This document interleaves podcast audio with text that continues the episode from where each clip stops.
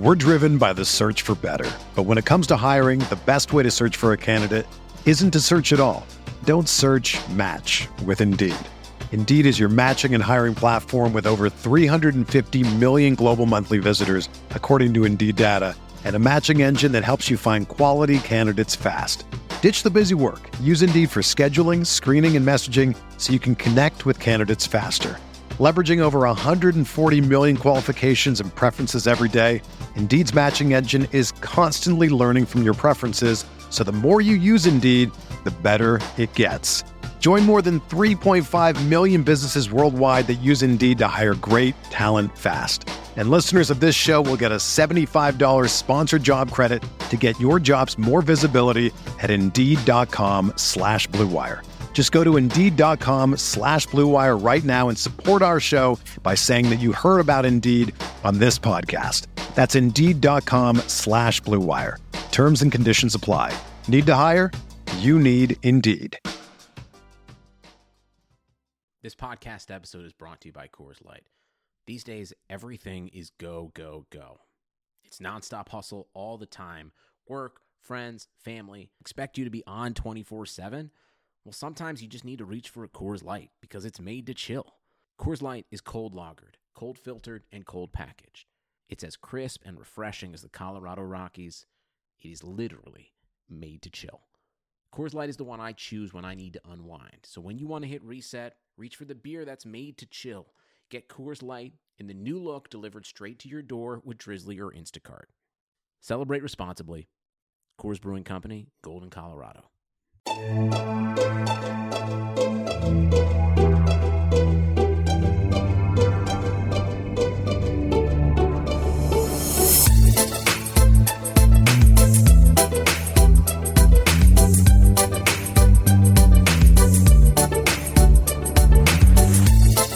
there, Knicks fans. How you doing?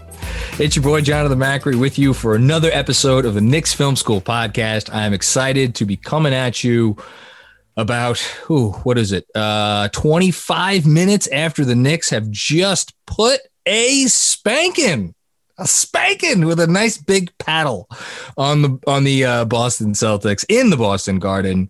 And joining me because we are recording this on a Sunday, who else um, it's always appropriate when this person joins me, but um, he's a ginger.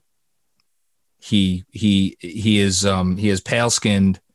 I mean, he would fit right in in Boston, and I do believe he has some experience in the Boston area where you must have just fit it like a hand in a glove. Uh, Jeremy Cohen, uh, hello, sir. How are you? I'm good. That was quite the introduction, John. I I, I, I, just, I, think of, it just comes to me. Of course. No, hey, I get it. Of all people, I understand. Yeah, I uh, I went to school in the Boston area. Uh, the one thing is, I'm not Irish at all. So, uh, and I stayed clear of Southie, South Boston for the most part. Okay. But uh, yeah, no, it always feels good. I lived with with guys who obviously were from the Boston area because I grew, I went to school there, and it's always a great feeling to beat the Celtics. Um, I went once to a Knicks game. I think Cole Aldrich absolutely destroyed Boston's front court. That was really fun to see. Other than that, though, I mean, it's when you're watching, it can be depressing. Today, not the case. This was uh, a thumping that will be remembered for because the last time the Knicks won by 30 or more against the Celtics in the Garden, I think the vast majority of people listening to this probably were not alive. It's fair to say. Uh, I actually saw, I was I saw tweets like uh, alerts popping up on my phone that said it was the biggest win in Boston since when when was it?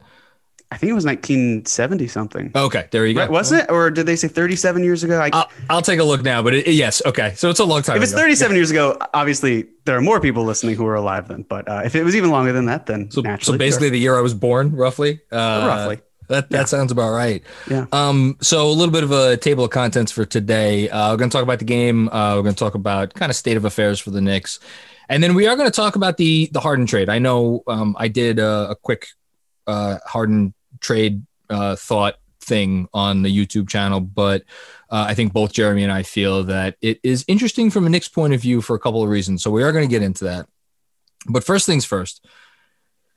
Boy, um, I feel like a coach. I'm about to say, can't ever react to what is it? Too don't react to be too high after a win and too low after a loss. And I feel like as a fan, we, we have to abide by the same thing but at the same time, it's it's hard. Let me tell you why it's hard for me not to um, have a, a, a, as Jeremy takes a swig of his beer, um, not to have a, a, significant reaction to them beating the Celtics by 30 today.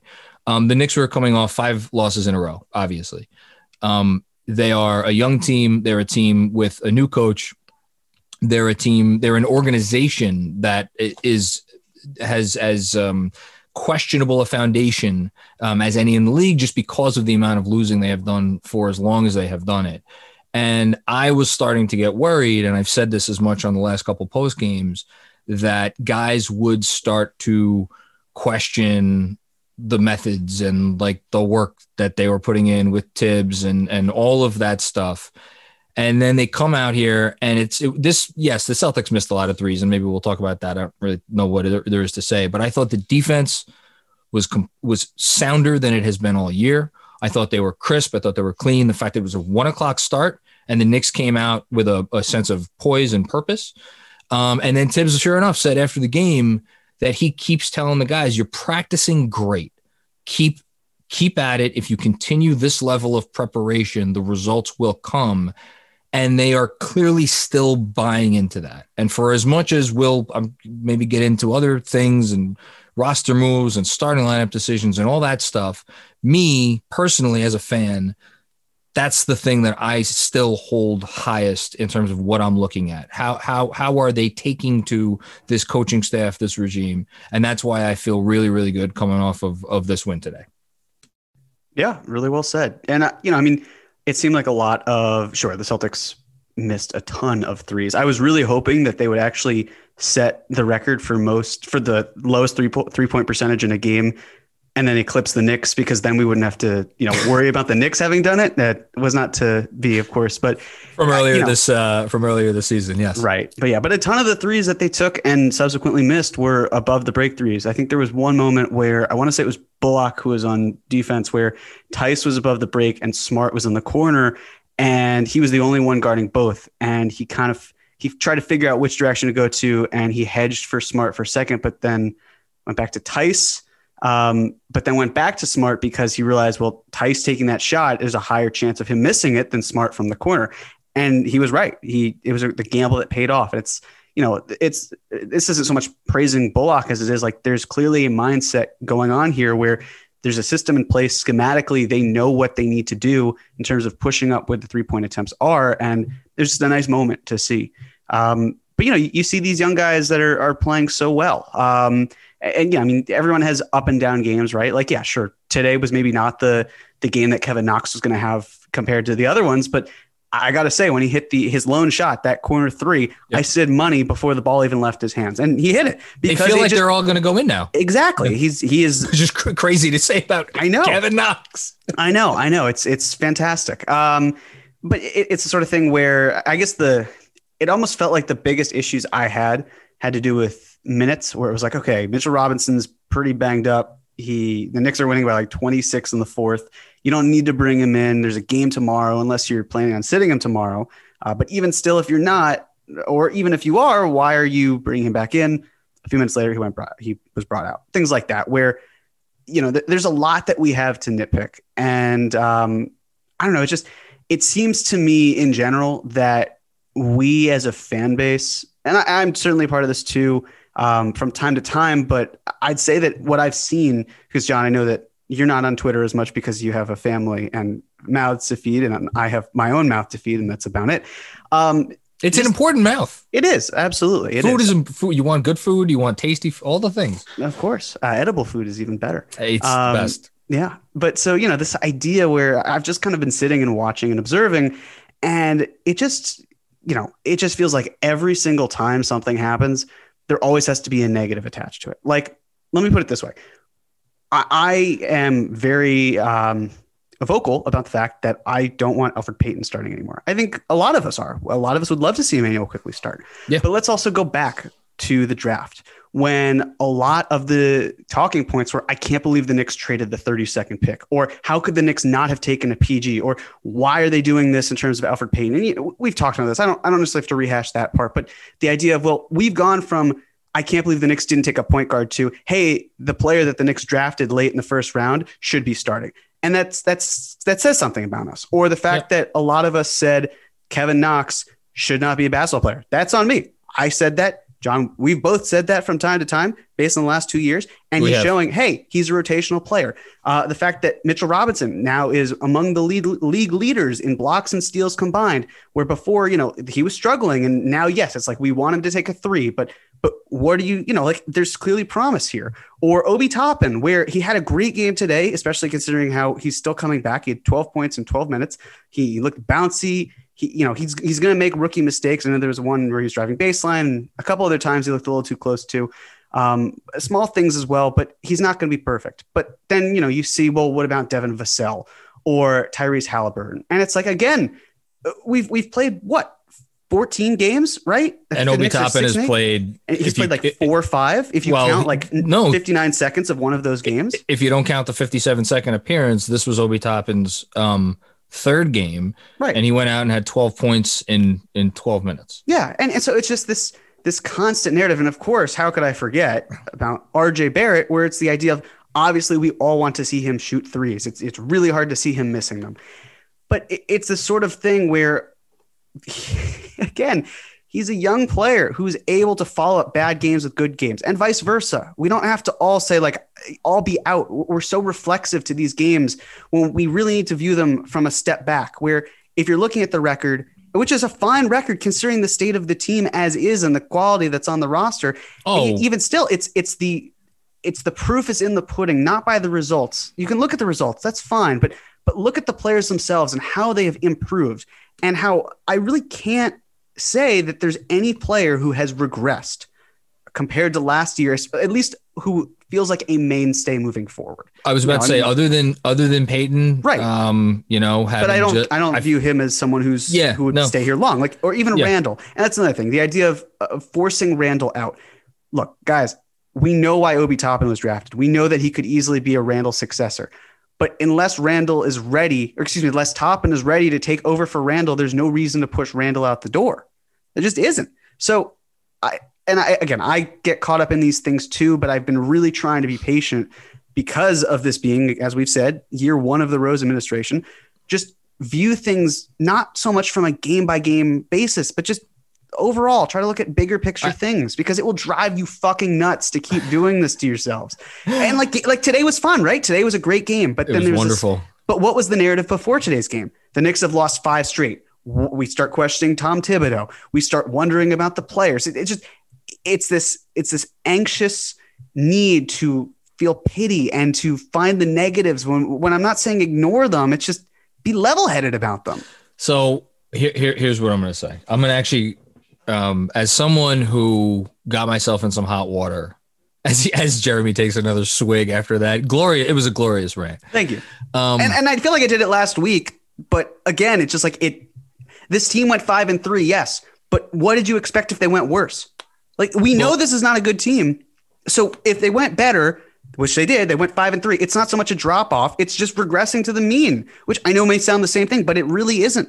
It's Well- really different. And if they were just shit the whole time, then they'd be shit the whole time, and we'd be we'd be yelling and screaming. When again, this is the team that we expected to be bad in the first place. So there's o- there's always going to be yelling and screaming because we're we're New Yorkers and we uh, it is it is ingrained in our the fabric of our being that just being worse is not acceptable that there has to be some way there has to be something else you can do there has to be more effort that you could put in and um or you know some change that you could make or whatever. And i know that sounds crazy to say about a franchise that has given us what the Knicks have given us over the last 20 years but i really do believe that which is why when people say the Knicks have the best fan base in sports or at the very least in the NBA and I despite what you just said despite what I've said at times I I do believe that because like there is no throwing in the towel. There is always like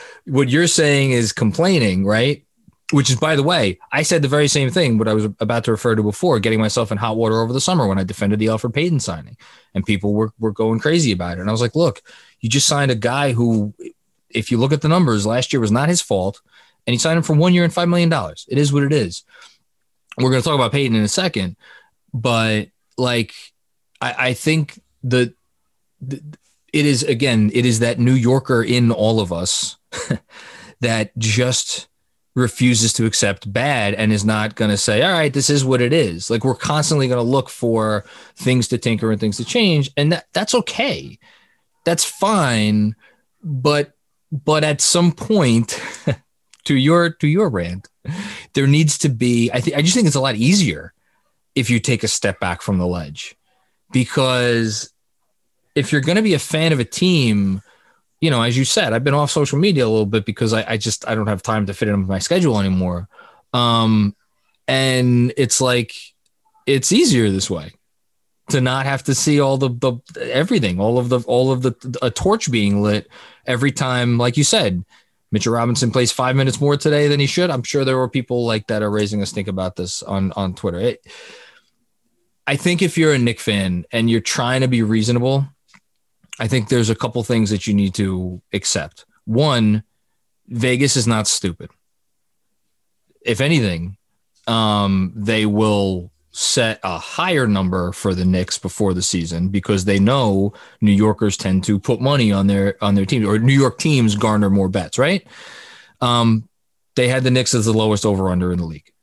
And as we sit here right now, 14 games in, which is um, almost a fifth of the way through the, it is more than a fifth of the way through the season, right? Because 14, yeah, 14, yeah, I think it's a it's a fifth of the way through the season. They are six and eight. They have the 21st ranked net rating in the league, which is astounding. Um, in terms of defensive rating, the Knicks are back to being a top 10 defense. And if you want to say, well, of course they're back to being a top 10 defense, they just held the Celtics to whatever the hell points they held them to 75 points. Well, yeah, that's one of 14 games that they played. I think they were 13th going into the game. Yeah. Which goes to show. This so helps, it's, but it, yeah, and like, record. and you want to point to after two games, after three games, after four games, after five games, the Knicks are getting lucky with with teams hitting a lot of threes against them, some of which are wide open. That argument gets a lot more tenuous after 14 games. Um, it's still an argument. It's still it's still valid, and the Celtics by they had some open threes today, but they were not like very rarely was it like guys had all the time in the world to load up. There was someone flying at them because that is what a Thibodeau defense is supposed to do. It's supposed to make guys think twice. All right. So I think if you're a Knick fan and you look at that big picture, um, and, and you want to, and you want to be fair to the team moving forward, I think if you want to, if the one thing I will say, and again, this is coming from the guy who defended the Elfrid Payton signing. Um, if there's one thing you want to jump up and down about and be like, listen, it's fucking time, it's Quickley still coming off the bench and Elfrid starting because as I mean, Christ, they got Mike Breen saying it on the broadcast. Yep. It's not he literally literally said today, he's like, it's not that Payton's a bad player, but if you can't hit a jump shot in this starting lineup, that really hurts him. So if that's the thing, if that's the hill you want to die on, I'm not gonna I'm not gonna um, tell you you're wrong. But in terms of the other stuff, like what did you want? you know, like if the if the biggest if the biggest issue that you have is that Mitchell Robinson played too many minutes in a game where he looked like he was maybe hobbling, well, okay, so then what you're saying is you don't trust the training staff, right? But he's also a guy who for 2 years now we've kind of questioned his like how much does he mentally stay in the game? How much is he focused, right? Like there's a reason why he fell to the 36th pick in the draft. And this is a guy who thought highly enough of what was going on out there today to want to gut it out, whereas he did not need to. I personally look at that as a positive. You want to look at it as a negative? I mean, that's your that's your right to do. So. We're driven by the search for better. But when it comes to hiring, the best way to search for a candidate isn't to search at all. Don't search, match with Indeed. Indeed is your matching and hiring platform with over 350 million global monthly visitors, according to Indeed data, and a matching engine that helps you find quality candidates fast. Ditch the busy work. Use Indeed for scheduling, screening, and messaging so you can connect with candidates faster. Leveraging over 140 million qualifications and preferences every day, Indeed's matching engine is constantly learning from your preferences, so the more you use Indeed, the better it gets. Join more than 3.5 million businesses worldwide that use Indeed to hire great talent fast. And listeners of this show will get a $75 sponsored job credit to get your jobs more visibility at Indeed.com slash BlueWire. Just go to Indeed.com slash BlueWire right now and support our show by saying that you heard about Indeed on this podcast. That's Indeed.com slash BlueWire. Terms and conditions apply. Need to hire? You need Indeed. So, but I just, there's just so many more positives, even after the five game losing streak. Because again, the last thing I'll say on this, even with the five game losing streak, it wasn't like they were going out there and not giving a damn. They were losing because they have less shot creators than anyone in basketball. The couple of guys that are healthy that were out there weren't hitting threes. And by the way, since Reggie Bullock has come back, their offense has looked a lot better. Um, because he even if he's not hitting shots, he he gives a little bit more spacing. Um, and Burks is still out, and Frank is still out, and Toppin was out for the whole time, and like all of this stuff matters. So, um, you know, it's like again, what did you expect? Coming out of this game, and, and if there's anything else you want to say in general, say it. But um, I, I, think we should probably talk about Immanuel Quickley, right? Yeah, 100. Uh, percent Just from a macro point of view, again, because we're on the same page, we want him to start over Elfrid Payton. I don't think that there's any convincing argument, especially because if your idea is increasing Elfrid Payton's trade value, number one, what really is that? Now, number two, he has a no protection clause. And number three, unlike the other Knicks who were signed, because he was re-signed with, um, he didn't, because he was signed by the Knicks again. He isn't eligible to be traded until like March or so. I think the beginning of March, as opposed to the other Knicks who are available in February. But even he's so, a like, waiver candidate. He's not a trade right, candidate. Right, exactly. He's a salary filler guy. And if he's really yeah. interested in not being traded, then it's like, okay, well, we'll just waive you and then no one will pick you up. Exactly. Um, but again, like the thing with Immanuel Quickley here is look at the last four games 29 minutes per game, or t- excuse me, 29 minutes, 22 minutes, 28 minutes, 21 minutes.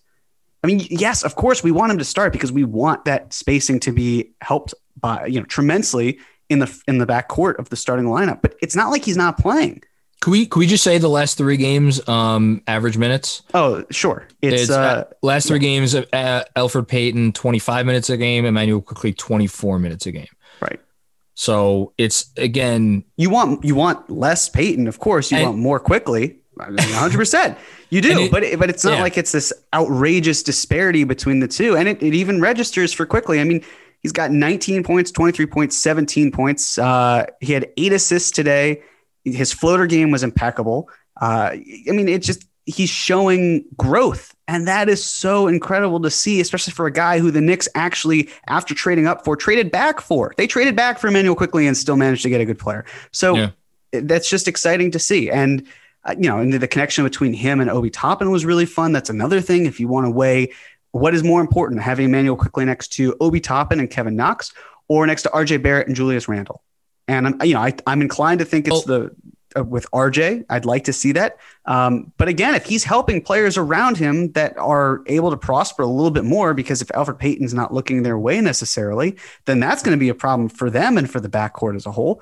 There's got to be something to be improved upon here. So. And- Thibs even said Thibs even said after the game, um, he mentioned the that duo of Quickley and and Toppin. So I think it would be naive for us to um, not think that there is some organizational thinking to like, hey, we just drafted these kids. Let's make it a point to see if we get them five, 10 minutes on the floor together moving forward. Yeah, just stagger accordingly. That's that's what I agree with.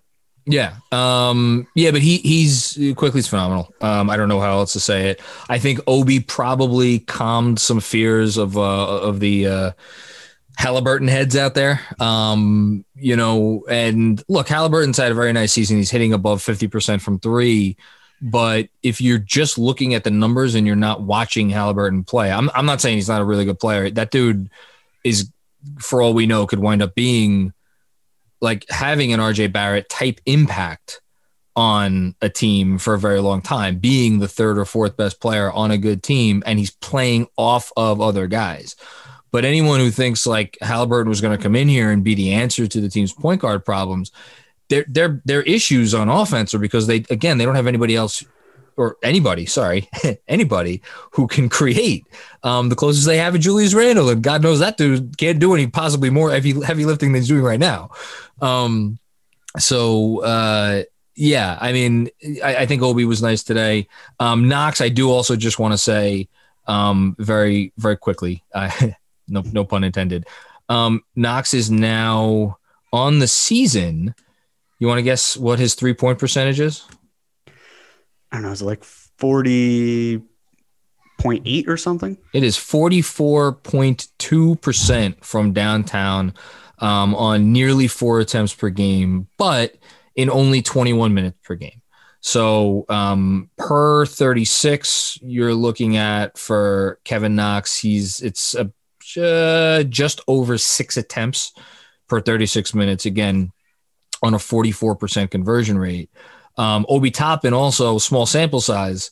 Um, he's at 41% per uh, on he's he's taken eight three point attempts for 36 minutes. I know that really doesn't mean anything because he hasn't really played any time, but um, yeah, Again, I'd like to see him use more as a roll man, but you also need the offense so around him to be effective. And but, as we had talked about before, it's still nice to see them trying to expand his game like what Kentucky does for their players and trying to make their bigs more comfortable and having more all around games. I mean, not even just their bigs. I mean, look at Immanuel Quickley himself. He wasn't playing as on ball and we thought he was going to be off ball.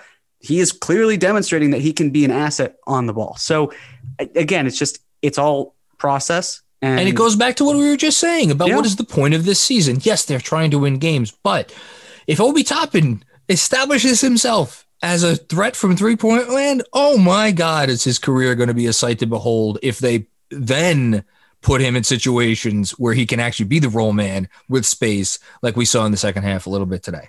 Yeah. Yeah. Um, yeah, that's going to be exciting. Anybody else from today's game? I, we we should talk. I mean, uh, Julius Randle. I, have I personally have run out of things to say about Julius Randle. Um, you can only wax poetic so much before it's just like it's just the norm. I mean, do you want to just read the numbers real quick? He is at 23 points a game, 22.9. Um, he is all the way down to six and a half assists. Julius, you're slacking, man. Well, he had four uh, today, so I mean, uh, come terrible. on, Julius. Just awful. Um, st- t- still over 10 rebounds a game. The turnovers are down under four for the first time this year. Um, so that's nice. That assist to turnover ratio all of a sudden 6.5 to 3.9. It's getting a lot more acceptable um, shooting, hitting almost 80% of his free throws, and he's getting to the line six times a game. And then the thing that might come back down, I mean, yes, he's making a lot of long mid rangers. Uh, the other thing that might come down to earth a little bit is the three point shot. Um, 35.7% on four attempts per game. But I also feel like a healthy number of those are from the corners. And if you want to tell me that Julius Randle has become an efficient corner three point shooter at this point in career, I am, I may believe that. Yeah. Because um, guys could do that. Form is fine. And then uh, last thing before maybe we talk about the trade, um, RJ Barrett. How are you feeling about RJ right now on the whole? I'm feeling I'm, I feel like it's at equilibrium. You know, again, you had some really not good games, bad games beforehand, and then he seems to rebound. He's showing mid range. He's showing his size, his strength. Yes, the wiggle. You'd like that to be a little better. You want him to be craftier, but he's you can see that he's still thinking. I mean, the fact that he's able to pick up 11 rebounds it doesn't seem that astonishing to me because it seems that he's always collecting seven, eight, nine rebounds.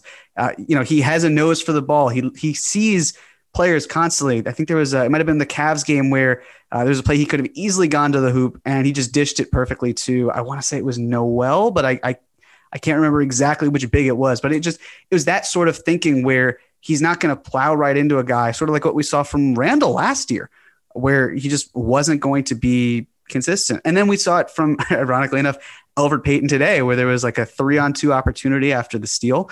And Payton just kind of took it to the hoop and made a terrible layup. RJ managed to get the rebound and was fouled and went to the line.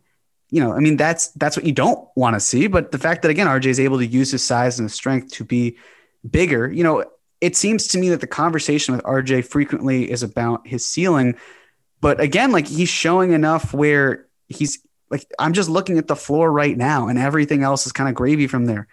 And he's showing the makings of a very, very good player from the floor, at least. I mean, the shot looks more improved. I feel bad for Drew Hanlon, who got so many. He just got a ton of shit from people because RJ's game was was not doing well.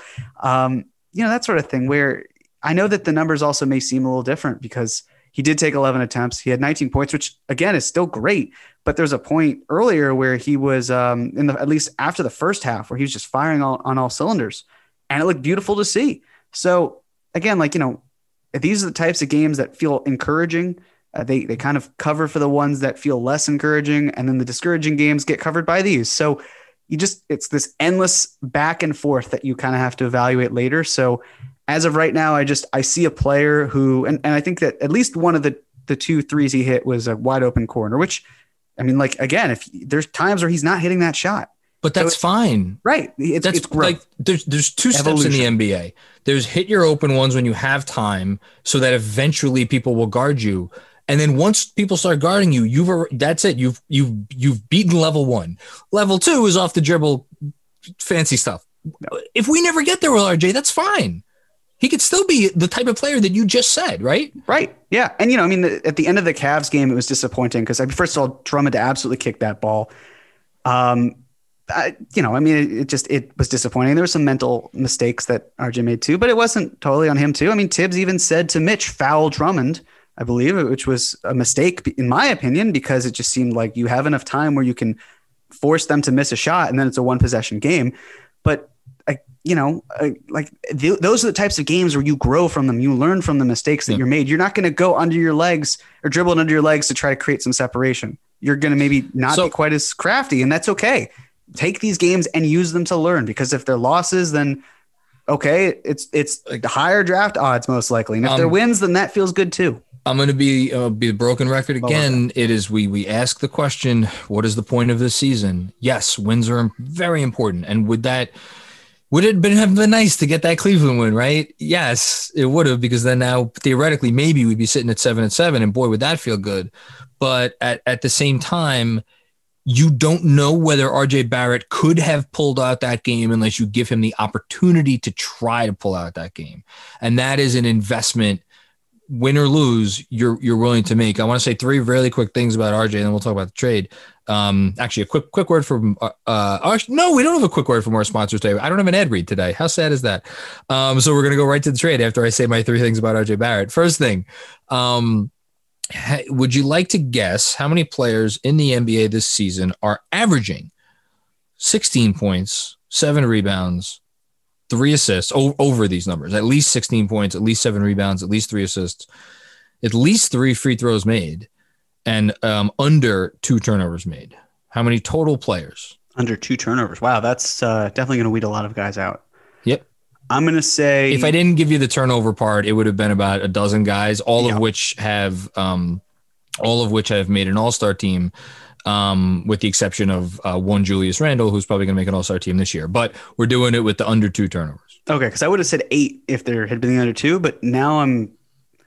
If it was a dozen before that, I'm going to say it was, it's four. It is two. Um, one of them is Mr. Barrett. Um, the other one is Anthony Davis. So, not terrible company there. For Anthony um, Davis, of course. What? For Anthony Davis, of course. the second thing I'm going to say about RJ Barrett, he is currently, as I as I sit here and record this, 229th among how many players is this? 465 NBA players this season um, in free throw percentage at 73.9. Uh, uh, do you want to take a guess at who is one spot above him in 228th place? Oh God, I mean, it's not Anthony Davis. Okay, uh, yeah. Uh, is it another Knick? No, it's a it's a it's a player of some renown at 73.9%? Uh, RJ is at 73.9%. This player is at 74.4. All right. Uh, Sabonis. Uh, no, um, a different light uh, haired uh, white guy, uh, Luka Doncic. Uh, from from Europe also, so you were close. And then the third thing I just want to it's basically the same thing. same person, really. Yeah. Um, the the third thing I want to say is we saw RJ again today. Um, put a similar try to put a similar move like he tried to put on Drummond the other night on um, who was it? I forget actually who it was on, but it resulted in a turnover and uh, a fast break. And I think the last, I'm not, I'm not trying to tell RJ Barrett to like accept being like some kind of a lesser player, but I think the sooner, and I, have said sentiments of this uh, ilk uh, before, I think the sooner RJ Barrett maybe does a little bit better job of accepting his limitations in terms of like, look, you know, I might not be the, you know, the, the, headliner. I, I might just be the the guy who's more like that's why I always went all off season when I was thinking of comps for him of like what I'd be happy with. Kept going back to Michael Finley, which is so weird because like Finley is a guy who not a Hall of Famer, but you know, made a couple all star teams, was like an invaluable part to so many winning teams. And like occasionally that dude would actually go out and get his own bucket, but that was not his forte. Um, and I just, if that's the type of career, I'm not saying exactly that type of player, but like that, that type of career that we got from RJ Barrett, I'd be thrilled. Um, so yeah, no, no complaints. All right. Um, James Harden. James Harden. Um, by the way, I saw a lot of people make a lot of um, the fact that he was warming up for his first game as a net and looked considerably thinner than his last game as a Rocket. And I want to tell people like you haven't seen those commercials for those like belly band, like those shirts that like hold in your fat. Yeah. Like clearly he just went out and got one of those or had, you know, uh, Joe Tsai go and ship him one. I don't I don't know what what what the what the order of operations was there, but um Black is slimming. That's the other thing. Black black is slimming. This is this is true. Um, I always used to go in my in my Goomba days on Staten Island. Um, quick quick aside, um, I was always a black um, black undershirt guy, um, not a white undershirt guy. Right. You know, Do you have the for, chain too?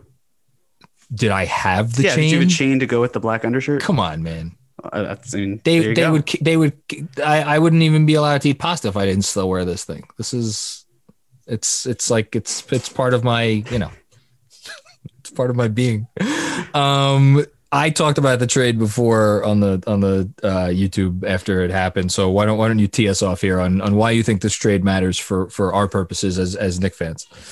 Yeah, sure. I mean, um, you know, obviously you have one of the best players in the NBA coming right into the Atlantic Division. That's not fun if you're the Knicks. I think it it certainly impacts how you build later on because I mean the let's face it, the Nets window is going to be what it was uh, in terms of the talent because you had Kevin Durant for another few years, you had Kyrie Irving for another few years, and now you're going to have James Harden for around the same time. So it doesn't feel like that significant. But I think to me, I'm really curious how this works out for the Nets, just based on how to me it feels like Harden and Kyrie have very overlapping skills uh, and overlapping deficiencies. But when you have some great players, you're going to be able to make it work. Uh, of course, the defense has to hold up. It's going to be really problematic, but this is not Nets film school. This is Knicks film school. In terms of how everything's being dealt with trade wise, the one player I'm kind of keeping my eyes on has to be Victor Oladipo. And you actually wrote about yeah. him in one of your newsletters, and it's not often that we disagree on something. So it's fun when Ooh, we do. Let's um, let's have at it. So I don't believe that Victor Oladipo can be had for a lot. I think you can get him pretty easily, and I don't think that the competition is that stiff. Um, so the big See, thing this is, isn't fun because I'm going to agree with you. Well, it seemed like you weren't because it seemed like they gave up a huge haul to get like the fact that they rather get Oladipo, they could resign him so, versus having LeVert. So my my initial instinct when the trade was announced was that the Rockets had to be uh, feel good about resigning Oladipo and we were going to value him because I personally thought the LeVert contract was a good contract and I, I thought LeVert was a good player. There's this kidney thing now, which I don't know, you know, they seem to think he's going to be fine and we hope he is obviously. Um, especially after the injury he, he went through. But again, we don't need to talk about that right now. Um, but the more I'm, I'm and uh, I think Windhorst has talked about this a little bit and maybe some other people, and I apologize if I'm missing anybody. Um, this may have been more of a money thing for Mr. Fertitta, uh, mm-hmm. who may be the worst owner in the NBA. Cheapest, I would have to. I mean, it's hard to say because he just spent a lot of money on the Rockets beforehand. But um, and how did he like that? Not so much. Nope, no, and he's definitely not like it now. There's even uh, a commercial I've seen on TV, which has been Fertitta handing over a million dollar check uh, and it's it's just the funniest thing because he says That's like, "Oh, this is gonna hurt me giving it over, but here you go," and you can just tell the idea of him losing any money, uh, oh, especially because all of his money is tied up in entertainment and can't really do that right now. Um, That's the guy who docks a waitress two percent because she was too late bringing his coke over to the table, and yep. he owns restaurants, so I have I'm fully confident in saying that. Um, so that's the one thing, and then um, and then the other thing that uh, lends uh, credence to that argument is uh, the uh, Rafael Stone uh, today, earlier today, um, had a press conference in which he was asked about uh, Oladipo and um, was basically like, if it works out, great. If it doesn't, like, he, he he was asked about the trade first, and he didn't mention Oladipo's name. He just talked about the picks and the flexibility that it offers them. And then someone was like, so what do you think about Oladipo, the guy who, who like has made two All Star teams that you got? And that's when he said the other part. So um, I, I can't disagree with you uh, right here on this. That's one. okay. Well, so much for that, but that's fine since we're on the same page. I am interestingly interestingly enough writing about Victor Oladipo and the Knicks because one thing that I think is really fascinating is that again, like I don't think it takes a lot to get Victor Oladipo, but I'm not sure what teams. Do you want to talk really about want. what's not a lot, or do you want to say?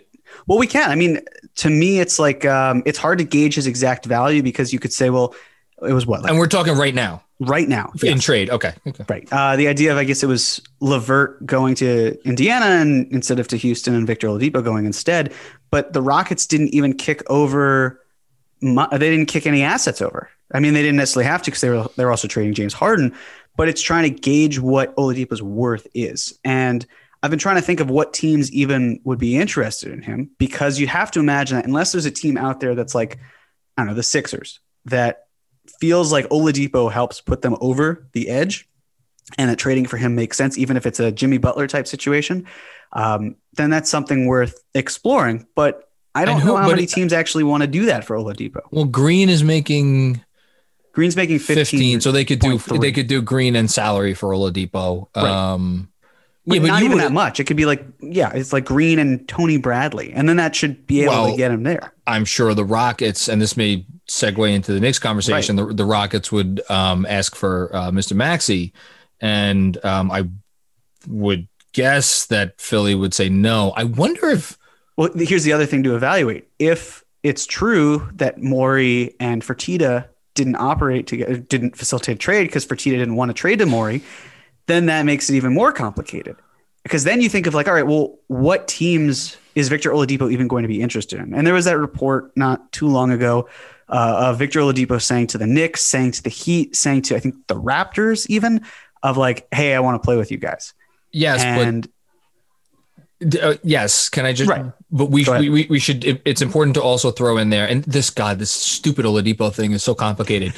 after after that story came out, his agent Aaron Turner came and publicly uh, responded to that story with a quote. And again, I apologize, I forget who the who who got the quote, but I I know I read it where he basically said, "Look at some of the teams."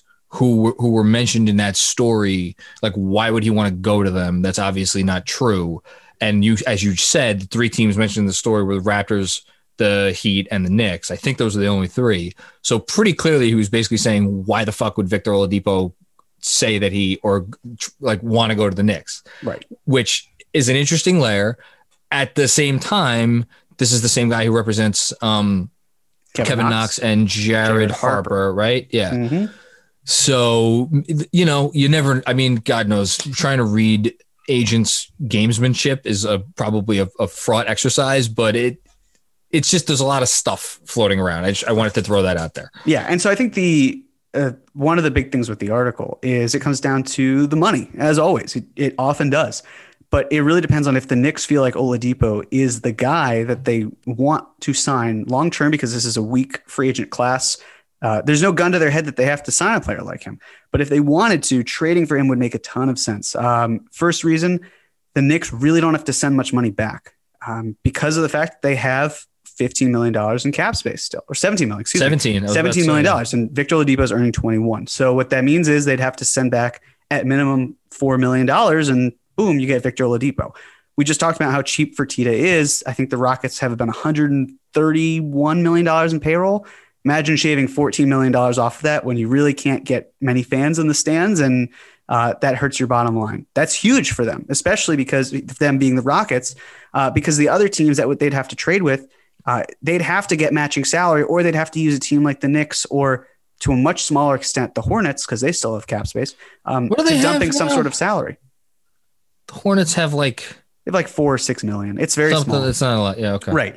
So it's that idea. It's also well, if the Heat traded for him, the, like what assets do they really have? They can't trade any of their first round picks. No one's going to trade a first round pick for half Well, the season they- or so of Oladipo anyway. it can got some second. They've got some second round picks that no, they can. Tra- the Heat can trade a first. It gets funky. it's you get the protections. But based on here's the thing. protections. It pushes things off. That's the but here's the here's the again this is such a complicated discussion there there are there's a there's a pick i think that they can adjust the protections i'm going to look it up right now because i think the rockets may own may be able to shift the protections on a pick like they own of miami i'm going to look it up right now So the Miami, OKC, and Houston are all kind of tangled in this in all of the yes Right. yeah So, but but here's the thing: the Heat, no matter what, are giving up a first. The question is, yes whether the rocket, whether like the Rockets are getting their pick or if the Thunder are getting their pick because of how it.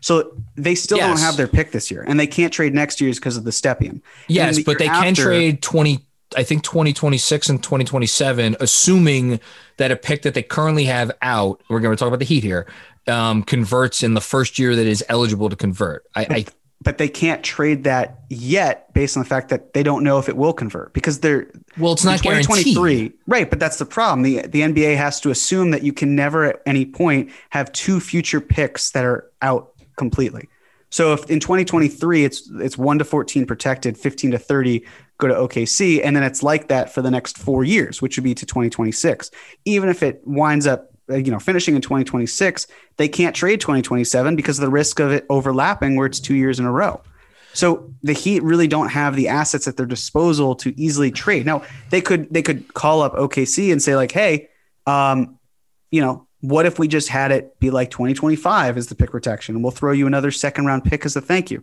They could do that, but it's it, there's a lot that goes into to factoring it, and um, Yeah, the Rockets are going to want either well, they're not getting Herro.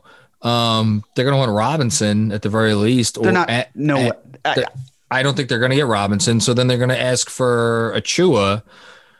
And I don't know, is that enough for, for Victor Oladipo? If it's and don't It's and it's oh, and they would have to give up well Olynyk Olynyk and Achiuwa, I think salary wise would get it done. they're look. I don't see them giving up anything of value to get Oladipo because they cleared the But- cap space. But we should talk about why, and that's because the other rumor that's been out there, and not so secretly, is that he's going to walk there in free agency this summer. Right, which is certainly a possibility. But Yeah. in the event that, you know, like if the Knicks wanted desperately to have him, trading for him also makes a lot more sense because of the fact that if they trade for him and then look to extend him, they can offer something that Miami can't. A which fifth is- year. Yes, but more importantly, I guess in this case, because I don't think that with someone with that injury history, they'd offer him the fifth year. They can offer a raise of 8% per year. Whereas the Heat would only be able to do a, a max of 5% because he wouldn't be traded there. But then the other counter is that there are no state taxes in Miami or in Florida. So as a result, you know, what offsets versus the other? Uh, and then you look at the teams like, does he want to join the Heat if they keep playing like they've been playing? Does he want to join the Knicks if they show signs like today and start winning? You know, there are a whole, whole plethora of factors. But um, you trade for Oladipo if you feel like you want him long term, not like this is our year to capitalize. And I could see the the Heat trying to do that, trying to make some sort of panic move of let's get him here, let's show him the Heat culture. We know we want him anyway. We're not going to use those second round picks. We found Duncan Robinson in a dumpster and turned him into an elite player, at least shoot, at least an elite shooter. It's like- harsh. There, Dumpster. I mean, Could have been I on like in like a field or something.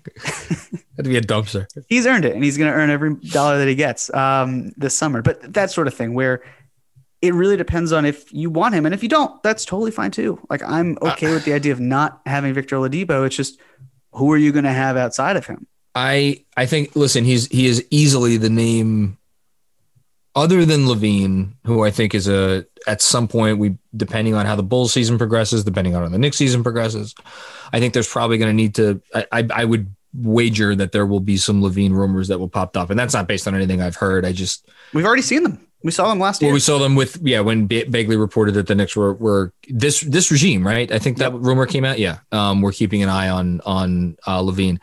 Um, the teams that I just want to throw out there. So the the two teams that have been linked to Oladipo the heaviest are the Heat, obviously, which again, whether you think they'll give up Achiuwa and um, uh, Olynyk for salary, and they uh, and again, it's not a guaranteed future first, but like the the possibility of a future first that could maybe convey, um, maybe. Um, Dallas Mavericks. Um, well, that's where it gets really interesting because they don't have a first round pick that they could trade until at the earliest 2025. Um, so even though Hardaway Jr. makes the money work, um, I is there a young player worth getting excited? I mean, like, let me put it this way: what there is no way on God's green earth that the Houston Rockets will trade Victor Oladipo to the Dallas Mavericks. You don't think so? They're a division rival the, like the idea of seeing him in a normal season in their division, like it's just I don't see that happening.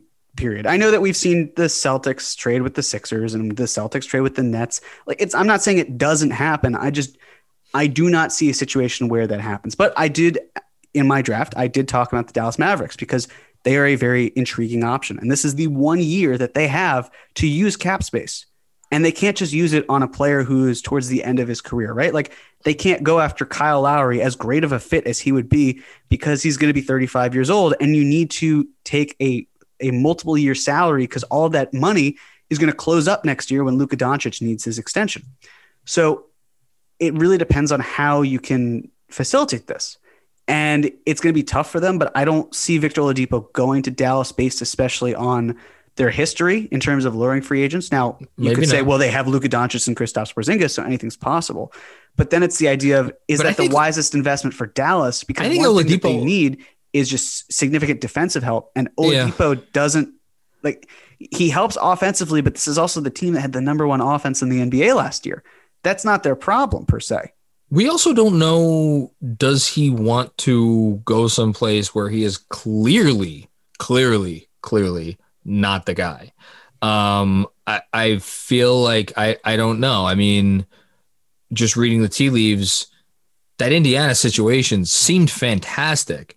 If you want to say, well, he didn't like the coach, well, they fired the coach a couple months ago and hired a new coach. Um, so like, what else is there to point to for Olad? I mean, he's from Indiana, so like, what else yeah. could there be that he's not happy about? And I think it's the fact that now all of a sudden he's playing alongside Sabonis, who was an All Star last year. He's playing against Brogdon or with Brogdon, who is more deserving of an All Star spot than him this year. So maybe that's what he doesn't like. So I I I think there is definitely something there. The, and then the only other, t- I guess it, it's worth mentioning the the Sixers. Like if the Sixers put, we heard the Rockets wanted Thybulle in any Harden trade. Sixers aren't going to offer Maxey. So does like Thybulle and Danny Green and a future Sixers first get it done? Maybe like so. I guess I think I'll, that's. I think it's even too much. Again, like I don't think Oladipo is going to go for yeah, but it's Daryl Morey. He's a he is as Wheeler. He wheels and deals sure. as much as anyone. Right, but then you also have to look at as like, well, who's really bidding against him to the point where they're giving up Thybulle and a first round pick. Well, then that's a perfect way to close out our conversation. What are the Knicks offering? Because if you're telling me that the Knicks could send out, they're not sending out Quickley. Um, but again, I I don't I don't see Oladipo costing what do you think he's if you they're not I, getting I honestly, him for Frank Ntilikina? I'm and, not saying that. No, but but you're not giving up a young asset for Victor Oladipo because you like everyone knows what the risk is here. Everyone knows that he could very easily walk at the end of the season.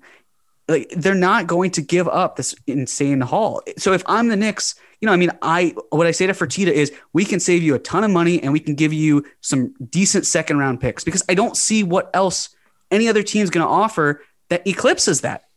Because again, we, we've talked about how cheap he is. If you take on $17 million and all you're sending back is salary filler, right? And you're sending in a couple second round picks like the Hornets pick this year and the Timberwolves pick in 2026, which could be a, a decent enough asset. Like that is not, something that's more interesting. I don't think they're going to trade him for that. I think I think the but absolute, who else is who else is offering something that's that significant for a I player Six, with injury history? I think the Sixers offer Thybulle. I think the I think the Sixers absolutely offer Thybulle without a without a moment of, of second thought. But again, that, if the Rockets have no interest in trading with the Sixers, then what does that do? Okay, if I'm just they, trying to. I'm trying to if, incorporate I know. Okay, fine. No. I, I think that's listen. I think there's a real, real, real chance that there could be subtraction here because I, I, I absolutely think the Knicks are are looking at this situation as like, well, we got all this cap space in in in six months from now, five months from now, whatever the hell it is. Um, what the hell else? We, we're not, you know. We're they going to uh, give a eighty million dollar offer to, to Josh Richardson to try to take him away from the mat. It's like there's nothing else, you know. Um, th- there's nothing. I, and don't give me Kawhi. It's, it's Kawhi's not happening. and they went Um, after Hayward this past offseason. It's like Yeah. we know that getting guys who are who have injury histories, who are still all star or at least playing at a, at a good level, like they're going to look at those guys. And Hayward went to Charlotte. He looks pretty good too. He does, of course, but it's the idea of he could have stayed in Boston, he could have gone to New York, he could have gone back home to Indiana. He didn't want any of that. He went back to Charlotte, the place where he signed an offer sheet The- to start with in the first place, got matched by Utah. So again, like I- I'm at the point where, at least from a free agency standpoint, nothing surprises me anymore. Because clearly No, these guys are, are going to no, do what they I feel is best for them, not necessarily to win. Because if I he wanted to win, Hayward would have found a way to go to Indiana. He would have stayed in Boston, but he didn't. I So maybe I, Oladipo doesn't want that. Maybe that's not a priority to him because, like as you said, it seemed like Indiana was the perfect situation, and it just did not work out for him. The other, the last thing I'll say right here um, on this because I do think it is relevant is the Rockets. I want to just double check and make sure that I'm not speaking out of turn here. Um, I do not believe the Rockets have any incentive to tank this year because so their first round pick, yeah, right. The, it it They don't. it- yeah, it's is it it's only top only if it's in the top four. Does do they are they guaranteed to be able to keep it? Correct. Correct. Unless they decide to become the worst team, then they have like a 52% chance of keeping their pick. Yeah. So tanking is not really on the table for them, or at the. Or let me let's put it this way, like I don't think they will be motivated by that to in terms of trading away Victor Oladipo or or not trading him away. At the same time, I also don't think they're going to be motivated by trying to win because I think it's be, going to become pretty clear pretty soon that this is not um, a playoff team. Although, who knows? Maybe maybe maybe Fertitta wants that sweet sweet playing game money if he could get the, the what if you're the AC you get two potentially two uh, home games.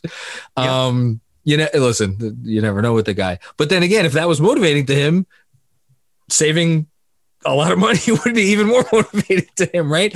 Okay, here's here's if if let me throw the uh if it's if they say Kevin Knox, it's Kevin Knox and the 2023 Dallas pick. Um, I don't even think they need to throw any salary filler in because Kevin Knox is making over four million dollars. Um, are you are you doing that trade? No, I, I don't think I am. I, I'd say for the Dallas pick, just alone and some other salary filler, sure. But again, it's like this idea of I don't see them trading Kentucky players. I don't see them trading one of um, Aaron Turner's clients for another. I think that they're going to try to Oh, I consolidate. didn't I didn't even guys. think of that. That's yeah. it's it's again. I just I don't see Oladipo being worth a whole lot to the point. eh, But it really depends, right? It depends on if the Rockets do want to kind of stay afloat and get some sort of player who is like fake good enough to keep them up because that's not what the Knicks can necessarily offer. I don't think they. I don't think they care about that one Right. bit. And if it's if it's purely financial, then again, saving seventeen million dollars and the idea of having um, a couple second round picks for Vol- Victor Oladipo that you They're- can say they're- part of the asset. But again, right, what are we- what are we betting? going to be. What are we? What are we betting? What I okay? There's a very good chance that this bet that we're about to make does not convey because Victor Oladipo does not get traded. I am saying if they trade him, that trade will include a first round pick. God willing, it will not be one of the Knicks' own first round picks, and it will be hopefully the 2023 Dallas pick and not this year's Dallas pick. But I will bet you that that trade contain. Maybe it's maybe it's Frank Ntilikina and the 2023 Dallas pick, but it will it will be one of a, a first round pick, and you're going to bet me that it's seconds and like filler. if it's with the Knicks. If it's If another it's with the team, I think it's it's anything goes. If it's with yes, I would say that. All right, so what do um a uh, I don't know a, a six pack of the Sure. of the winners choosing? That's fine. Okay, there we go. Yeah. All right. Well, um, I'm trying to decide now if I hope if I if they if they well uh, last thing if they do get Oladipo for Ntilikina and the twenty three Dallas pick, would you be, really be disappointed? I well, it would hinge on re-signing Oladipo for sure.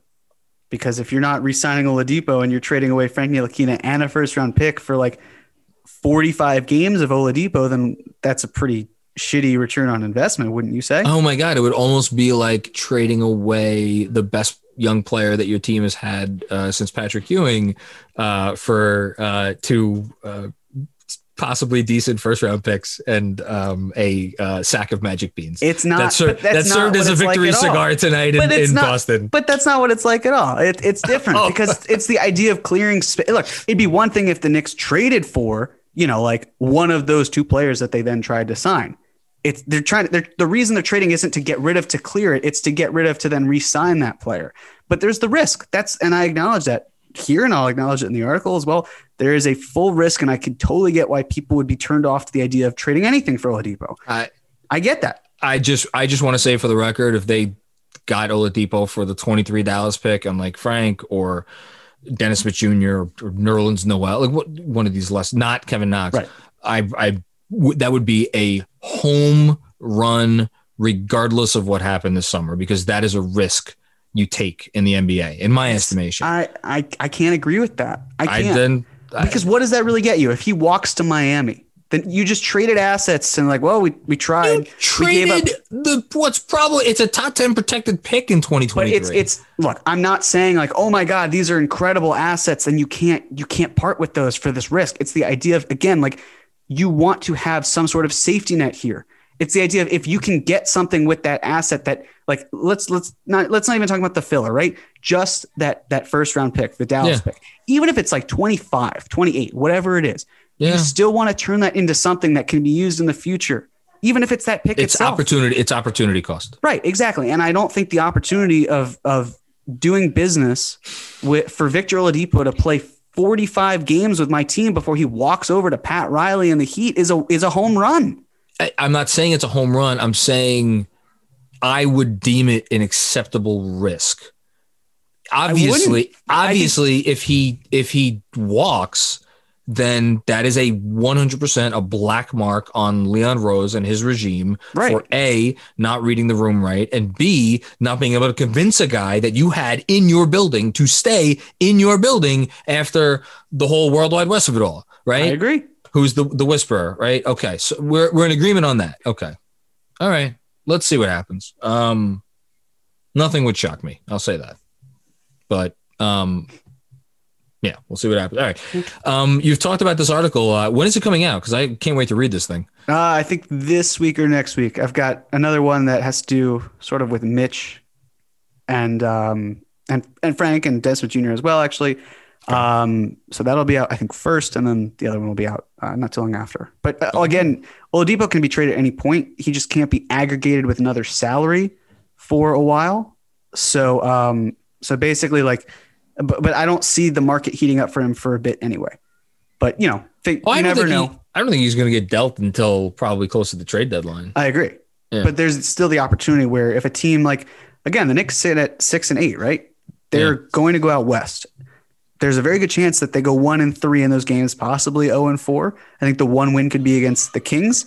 That sort of thinking where at what point do you kind of say like we're we're in it, but we're not? You know, like and again, the wait till game 25, as we've been saying, but still it's that idea of okay, well, you know, at what point do we say the season's lost, or at what point do we say we're all in on trying to get that play-in game without mortgaging much of the future, and we see Oladipo as getting him in the building, and then trying to win from there. That's the question. So you know, that's why I think they'll wait a It's- little bit. It's fascinating because you could make arguments for waiting to get him so you don't win too many more games, right? Yep. um or but you know if they fuck around and go uh two and two or three and one on this west coast swing right Yep. um which look we, we you would say is lunacy but we this is the same team that won you know five out of six games against against really good competition so who the hell knows and obviously just blew out boston all right this was a lot of fun i had a blast um everybody out there thank you for um thank you jeremy you your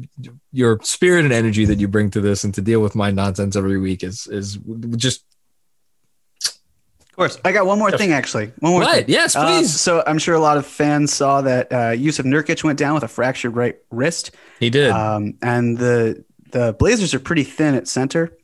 So I know that I don't know if I describe some- Enes Kanter as thin. There's a Uh, lot of things. Thin is not one of them.